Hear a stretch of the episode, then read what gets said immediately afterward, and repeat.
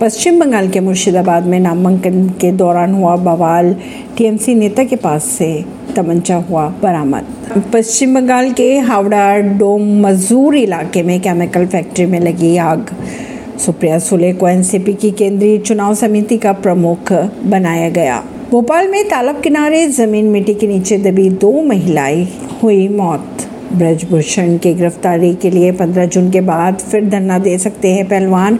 बजरंग पूनिया ने किया ऐलान। यूपी के बांदा में मामूली कहा सुनी के बाद शराबी पति ने पति की बेरहमी से कर दी हत्या। ब्रजभूषण की गिरफ्तारी पर सरकार तैयार नहीं, महापंचायत में पहलवानों ने बताया।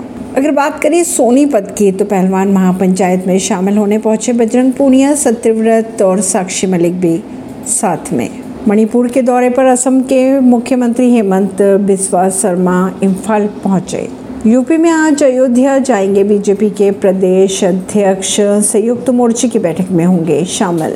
देहरादून में भारतीय सेना को आज मिलेगा तीन इकतीस अधिकारी। आईएमए में पासिंग आउट परेड। महाराष्ट्र के धुले में टीपू सुल्तान के अवैध स्मारक पर चला बुलडोजर। नगर निगम का बड़ा एक्शन।